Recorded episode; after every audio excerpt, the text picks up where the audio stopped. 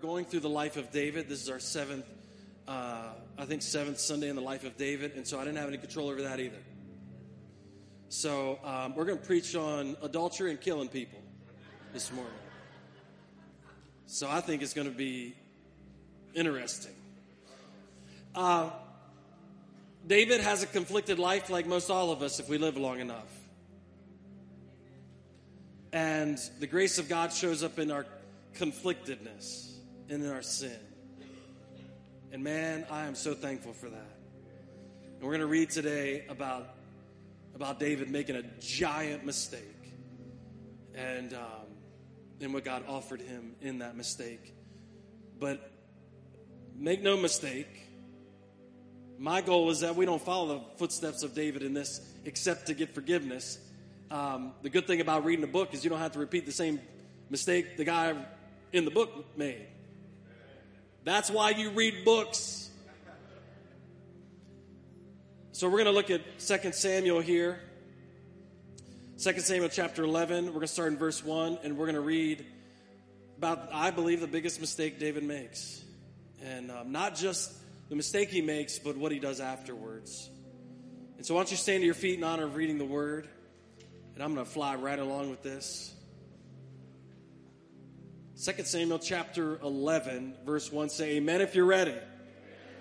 In the spring of the year, the time when kings go out to battle, David sent Joab and his servants with him and all Israel, and they ravaged the Ammonites and besieged Rabbah. But David remained at Jerusalem. It happened late one afternoon. When David arose from his couch and was walking on the roof of the king's house, that he saw from the roof a woman bathing, and the woman was very beautiful. And David sent and inquired about the woman, and, and one said, Is not this Bathsheba, the daughter of Eliam, the wife of Uriah the Hittite? So David sent messengers and took her, and she came to him, and he lay with her. Now she had been purifying herself from uncleanness. And she returned to her house, and the woman conceived, and she sent and told David, I am pregnant. So David sent word to Joab, Send me Uriah the Hittite. And Joab sent Uriah to David. When Uriah came to him, David asked how Joab was doing and how the people were doing and how the war was going. You know, small talk after you've had an affair with a guy's wife. Then David said to Uriah, Go down to your house and wash your feet. And Uriah went out of the king's house, and there followed him a present from the king. But Uriah slept at the door of the king's house with all the servants of his Lord and did not go down to his house. When they told David Uriah did not go down to his house, David said to Uriah, Have you not come from a journey? Why did you not go down to your house? Uriah said to David, The ark and Israel and Judah dwell in booths, and my lord Joab and the servants of my lord are camping in the open field. Shall I then go to my house to eat and to drink and to lie with my wife? As you live and as your soul lives, I will not do this thing. Then David said to Uriah, Remain here today also, and tomorrow I will send you back. So Uriah remained in Jerusalem that day and the next. And David invited him, and he ate in his presence and drank that he may. And he made him drunk. And in the evening, he went out to lie on his couch to the servants of the Lord, but he did not go down to his house. In the morning, David wrote a letter to Joab and sent it by the hand of Uriah. In the letter, he wrote, Set Uriah in the forefront of the hardest fighting and then draw back from him that he may be struck down and die. And as Joab was besieging the city, he assigned Uriah to the place where he knew that the valiant were valiant men, and the men of the city came out and fought with Joab. And some of the servants of David among the people fell, and Uriah the Hittite also died. Then Joab sent and told David all the news about the fighting, and he instructed the messenger when you have finished telling all the news about the fighting to the king, then if the king's anger rises, and if he says to you, Why did you go so near to the city to fight? Did you not know that they would shoot from the wall? Who killed Abimelech, the son of Jerubbesheth?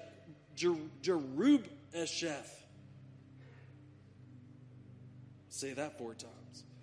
Did not a woman cast an upper millstone on him from the wall so that he died at Thebez? Why did you go so near to the wall? Then you shall say, Your servant Uriah the Hittite is dead also. So the messenger went and came and told David all that Joab had sent to tell him. The messenger said to David, The men gained an advantage over us and came out against us in the field, but we drove them back to the entrance of the gate. Then the archers shot at your servants from the wall. Some of the king's servants are dead, and your and your servant Uriah the Hittite is dead. You see how he slipped that in there real quick. David said to the messenger, Thus shall you say to Joab, Do not let this matter displease you, for the sword devours now one and now another. Strengthen your attack against the city and overthrow it and encourage him. When the wife of Uriah heard that Uriah, her husband, was dead, she lamented over her husband. And when the mourning was over, David sent and brought her to his house, and she became his wife and bore him a son. But the thing that David did, had, David had done, displeased the Lord. Father, we thank you this morning. You've been so good to us. We pray, Lord, that that you change us this morning. That we'd sense your presence in a way we haven't in a while. Change us today because we came together to be with you. In Jesus' name we pray, and everyone said, Amen. You may be seated. All right, this is a tragic, really tragic story. The Israelite army had been, David is in a sweet spot. The Israelite army is conquering and taking, taking more territory. The way military ventures were conducted then were a little bit different than the way they're conducted now because what happened back then was now the weather might not pose such a problem with military issues because we have so much technology and, and we have, uh, it's just advanced so much. But back in, in this time, weather played a great role in when you fought. You didn't fight in the winter, in the rainy seasons, because roads would have been difficult to travel by. There wouldn't be any crops in the field. There wasn't, there wasn't really any such thing as supply lines. So, so there wasn't, it wasn't like there was a great supply line set up. What they would do is they'd wait till spring, they would go out, and then there would be food in the fields. If you had planted a garden or a big crop, and the military came through, they would have eaten it. So, in 2 Samuel chapter 11, you see, you see it's that time of year when kings go out to war, when, when they go out to fight. And I, if you read some commentaries, you'll read that, well, David was already off his game and he was already lazy because he was a warrior and he didn't go out to fight. But then you read some, some other commentaries and they'll say, well, once, once a military became so successful, or once a nation became so large, it wasn't always necessary for the king to go out. So I don't even want to debate that. Whether he left or whether he stayed, it was still the wrong thing. And by the way, it's just as easy to have an affair away from the house as it is when you're staying in the house. I think that's the wrong argument to make. David stays back. He happens to be walking around on the top of his house, looking around. And he happens to notice a beautiful woman taking a bath. Now, just to clear this up, this was not Bathsheba being provocative. This was not Bathsheba asking for an affair. This was not Bathsheba being, being um, um, undisciplined because her husband was off. To every other person in the area, she would not have been exposed, but because the king had, uh, let's say, a higher vantage point than the regular person. What I found out is you need to be careful with power because you end up looking at things from a perspective that nobody else can see. Write that down. You'll get it later. When you get more power than the people around you, you end up seeing things from a vantage point nobody sees. And so now David is looking at and can see Bathsheba in a way that her neighbors can't see her. And instead of saying no, he watches. Instead of just turning around and going, man, I probably shouldn't have seen that.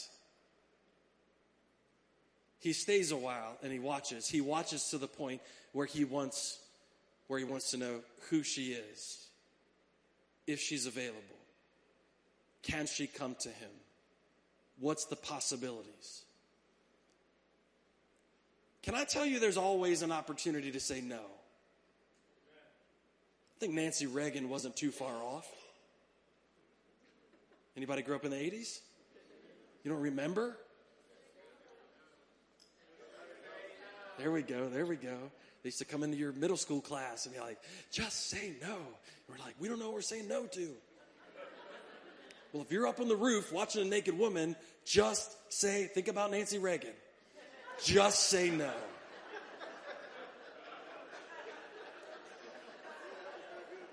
Just mess the whole thing up. Ah, I don't know what I'm doing now. Um, God gives you multiple opportunities. First Corinthians, Paul writes that there's no temptation that's not uncommon to man.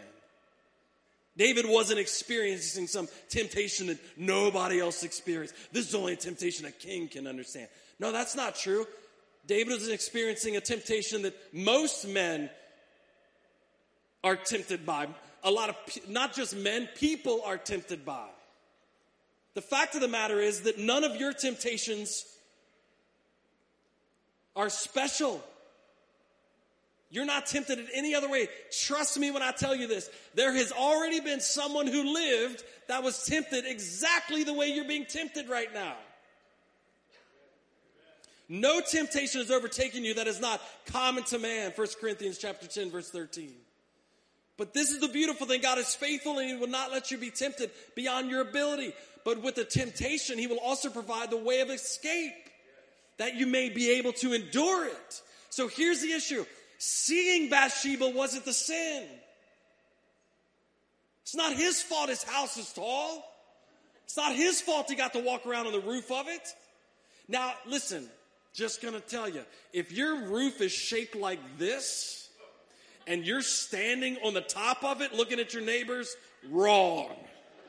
Your roof was not designed to walk on. That's freaky. That's not casual. If your roof is flat, now we're talking about a different story. David didn't sin by walking around on the top of the roof. He didn't sin when he saw her naked. He sinned when he didn't say no. There's at least three times he could have said no. There's a, but the truth of the matter is there's a thousand. He sees her and doesn't say no. He lets his mind keep going and keep going and keep going. Man, I wonder, I wonder who she, instead of going, ooh, I shouldn't have saw that. Who is she? He sends his servants and his servants go check it out. Hey, I wonder how he explained that. This will get into the other part of what happens to Dave. I wonder how he explained it to his servants. Hey, I saw this young girl taking a bath naked, and I'd like to know who she is. I doubt he said that to his servants. He was already covering.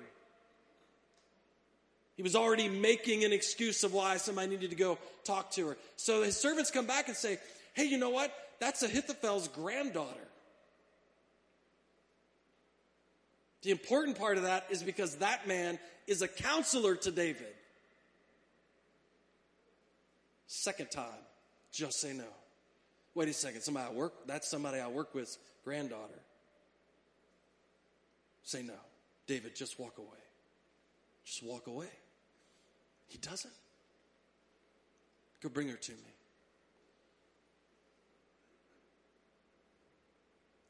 You know, there's a moment right before every sin where you go, I'm not all the way yet.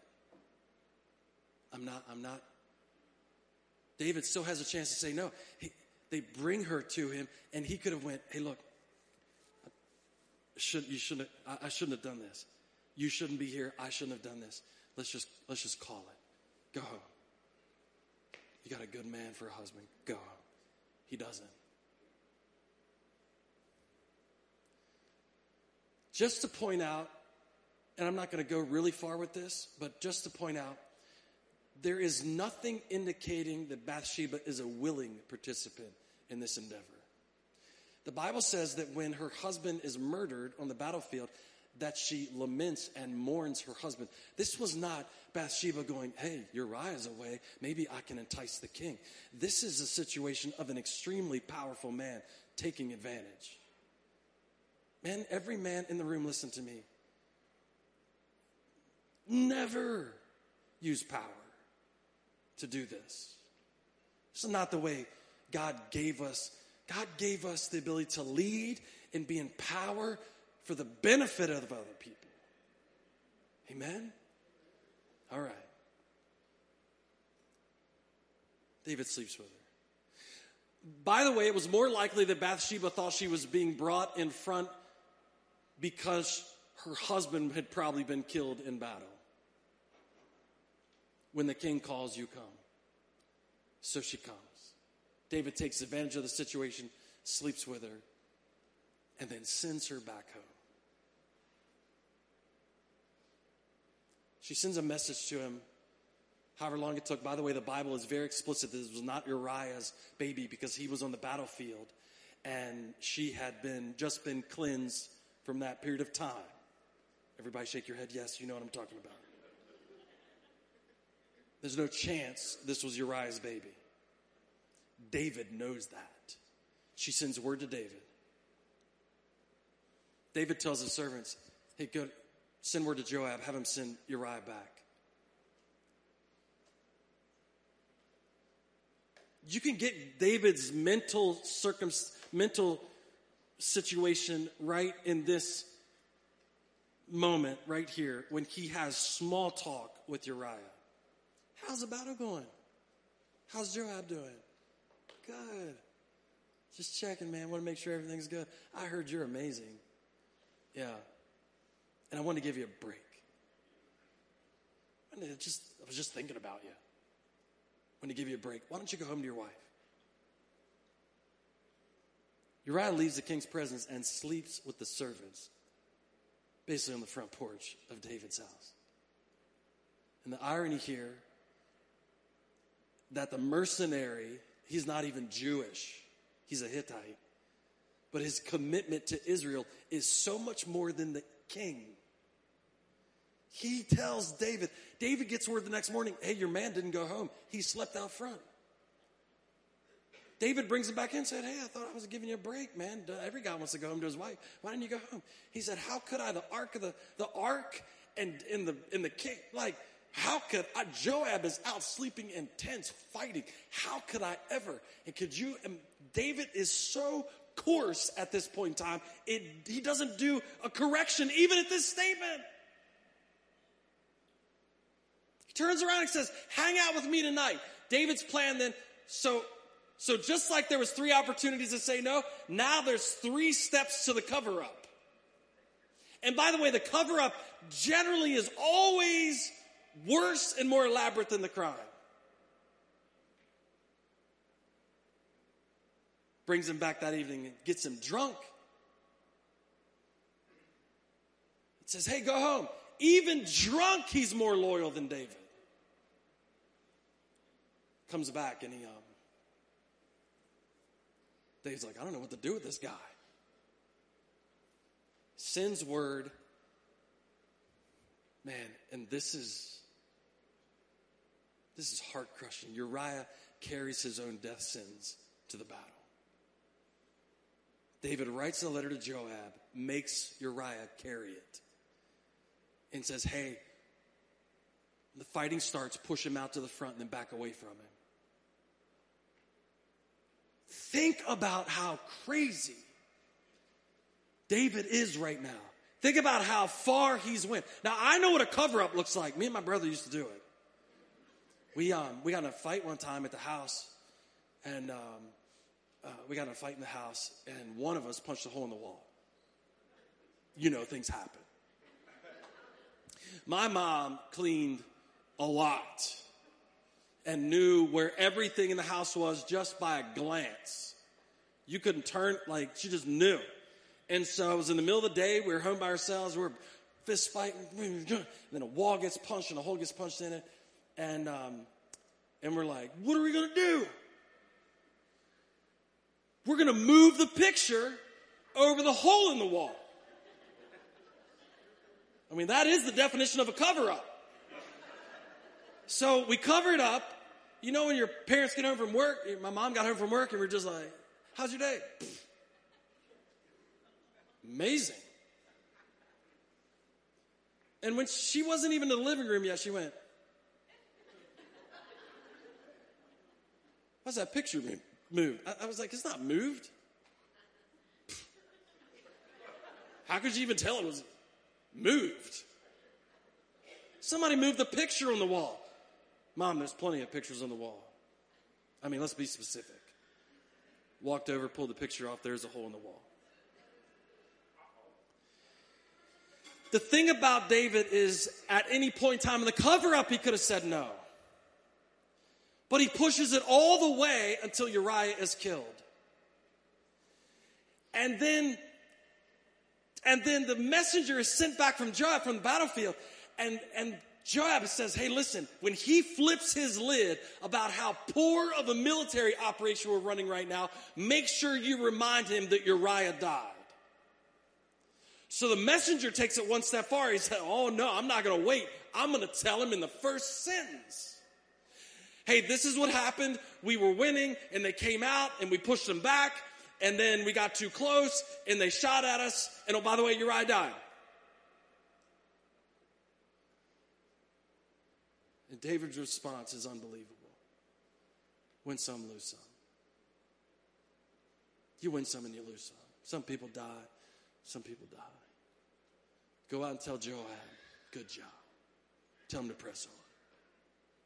And David wipes his hands. Bathsheba is told that her husband died. The Bible says she laments. I know this was written by a man for this reason. It's almost like a foregone conclusion. All, of, all it says is this she laments, and David just brings her into the house and makes her his wife. To me, that is abrupt and brutal. Come on, can I get an amen? But can I tell you something? When we cover up things to that extent, it always ends abrupt and brutal. There is no easing your way out of covering up. There is no easing your way out of out of I'm not going to admit I sinned, and and by the way, I'm going to cover it up for a long time. There is no easy way of. It's just brutal.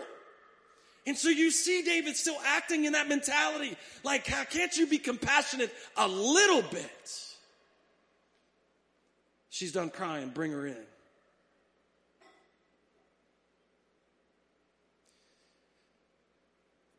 But a part of that story that I did not read to you is after that whole thing happened. There's a guy named Nathan who's a prophet. And God loved David. God loved David. Can I say this to you this morning? God loves you. And if you think getting caught is God punishing you, you don't understand God. I'm going to say it again. If you think getting caught is God punishing you, you don't understand God. God catches us because he loves us. Just like your kid getting to run off a cliff, you'd reach out and grab him as quick as you possibly could. And God's going, David, David, David, David, David, you have, you're, you're so far. God, I've got to grab you. And he, so he takes Nathan the prophet and he sends him into David's presence. You can read the story.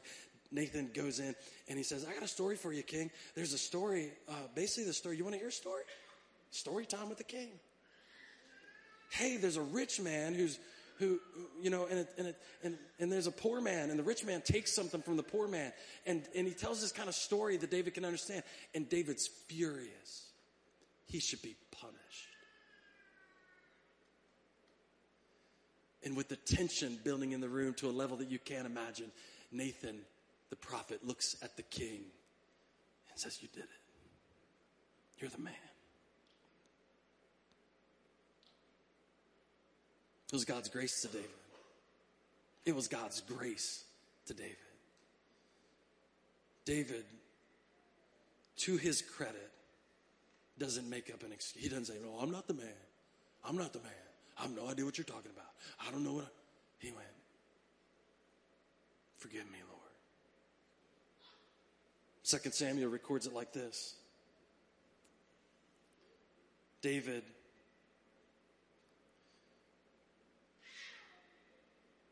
Nathan said to David, You are the man. Thus says the Lord, the God of Israel, I anointed you king over Israel, and I delivered you out of the hand of Saul, and I gave you your master's house and your master's wives into your arms, and gave you the house of Israel and of Judah. And if this were too little, I would add to you as much more. Church, can you listen to me? Sam and um, Sam and, and uh, where is he? Roger.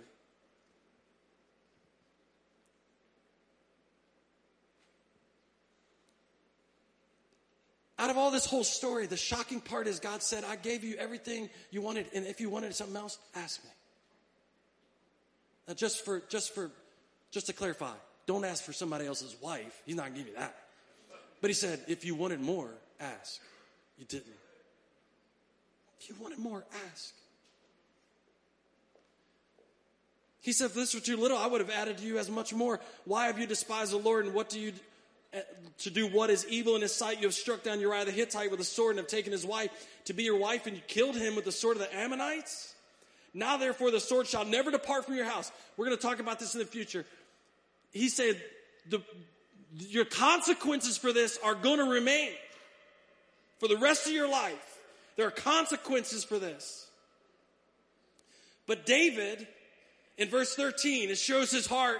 It's still after God. It's still after God. David in verse 13 says, David said to Nathan, I have sinned against the Lord. And Nathan said to David, the Lord also has put away your sin. You shall not die. Church, can I tell you something? At any point in time, you don't have to, you don't have to wait till the cover up is exposed. At any point in time, you say, Lord, I sinned against you. The same answer comes to you as David. I put away your sin. There wasn't a, there wasn't a deliberation. There wasn't a jury trial. There, David said, I've sinned against the Lord. And Nathan said, he's put away your sin. Man, thank God for that.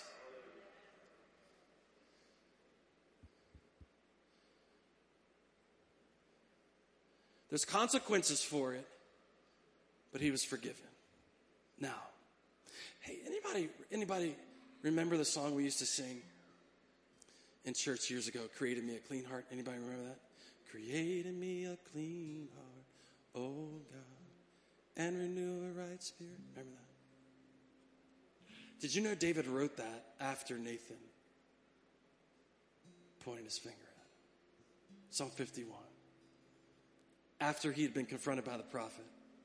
You get a window into David's heart. Listen, some of you in here love God with everything you have, but sin has, I don't know, you may not even be covering it up yet, but but you've walked into something where you had the opportunity to say no and you didn't. There may be somebody in the room right now who's in the middle of covering it up. David, David sang this song. He wrote this song after he had been confronted by Nathan, and it shows his heart of where it was. Because the conflictedness we have is that David is a man after God's own heart, yet he had a, man, a woman's husband killed so that he could be with her. We go, how did that happen? he got, he got, like we talked before, he got sloppy with the things of God. He got away from the things of God. He got negligent with the things of God and he started saying yes to things he should have never said yes to. And now all of a sudden he's realized it and he realized what the most valuable thing was, is in his life. He's, he's not saying, Lord, don't take this stuff from me. Don't take this stuff from me. He's saying, don't leave me. So we, we sing the verse, creating me a clean heart. This cast me not away from thy presence, oh Lord. Come on, some of you know it. Take not thine Holy Spirit from me. Come on, Sam. I don't even know if I was in the right key. Play it. From thy presence, O Lord, take not, take not thine Holy Spirit from me. Restore and restore unto me the joy of thy salvation and renew and renew a right spirit within. I'm gonna stand to your feet. We're gonna pray together, but I need to let you know something. Sing it, sing it one more time. Cast me not away from thy presence. Lord, And take not thy Holy Spirit from me. Restore unto me the joy of thy salvation.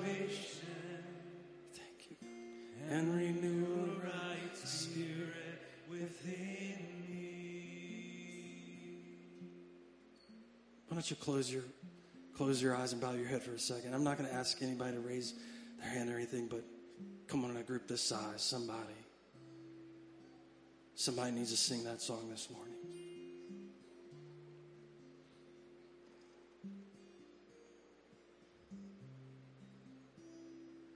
You said yes to all the wrong things. You're in over your head. And there might not be Nathan the prophet here, but there's a pastor in the church who love you. And God is saying, don't go any further. Don't go any further. And just like David, I'm praying the cry of your heart is not, don't let me get caught, Lord, but don't leave me. Don't leave me. And I got to be honest with you today. That is not the way David sung this song. No chance. No chance, he sang, Cast me not away. There's no chance. Because David was a wrecked man, begging God not to leave him. There's no chance he sang it, the nice little melody. No, no chance he stood up in church on that cast me not away.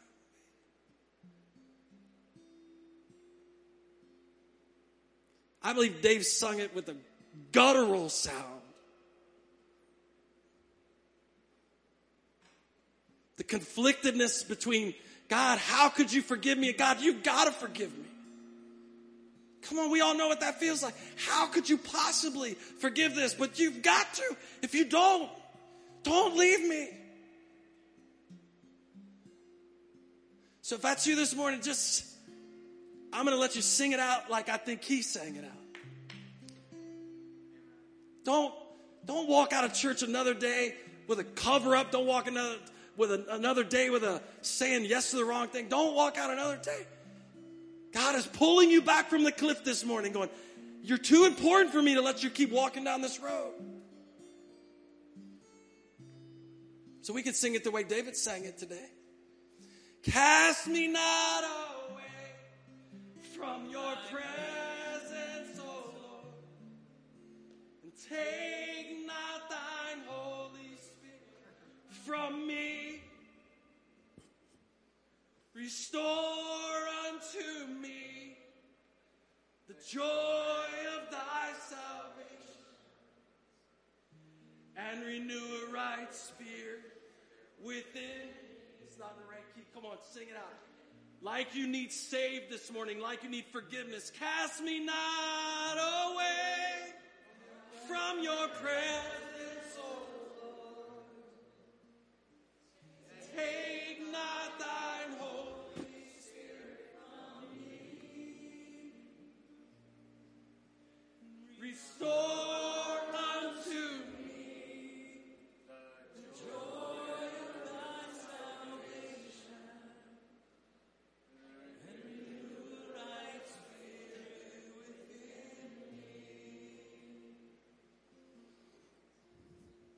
Come on, all across the room, to make that your prayer this morning.